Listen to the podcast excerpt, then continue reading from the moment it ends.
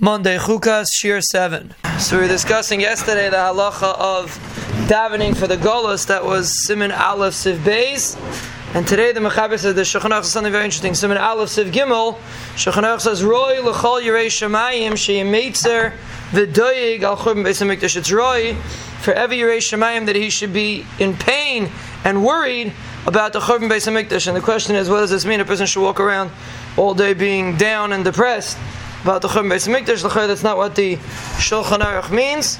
There's a big discussion. The Aruch HaShulchan says the Shulchan Aruch speaking in specific instances, but generally speaking, we don't refer that a person should walk. We don't assume that a person should walk around being meitzer v'doyig al Churban Beis Hamikdash. In certain instances, we have a minhag by uh, Chopa, Nala Yishalayim Lo Yishsim Chasenu.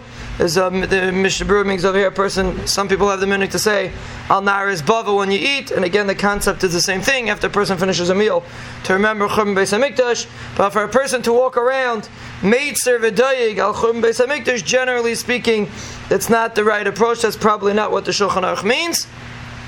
And one interesting thing the Mishnah brings down, he, he brings down over here, he's talking about Tikkun Chatzais, which uh, most of us don't do, but it's interesting, he sticks in something very interesting when he's talking about Tikkun Chatzais. He says, when people get up to learn in the middle of the night, they should be very careful not to schmooze Sichas Chulin when they're up in the middle of the night. And it's an amazing thing, it's a very interesting thing.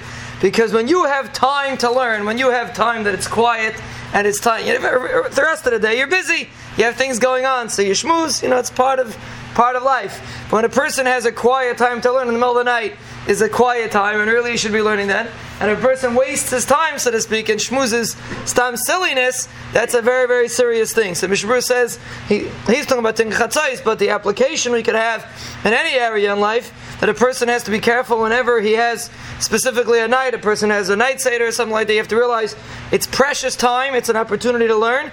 The person shouldn't have to waste on and, and that's the point that Mishnah Berurah is bringing. But basically, the concept is that a person should be mindful of the idea of the Churban Beis Hamikdash, not depressed, not down, not upset, not uh, uh, disappointed about it, so to speak. What's the avoid of three weeks is a discussion for itself. But generally speaking, a person should always be besimcha, and the Berurah speaks it out. That he says Torah and Tefillah, but generally a person can only serve the Ben properly if he's besimcha, and therefore the Churban Beis has to be something we keep in mind, but not something that should chas shalom shter a person's simcha.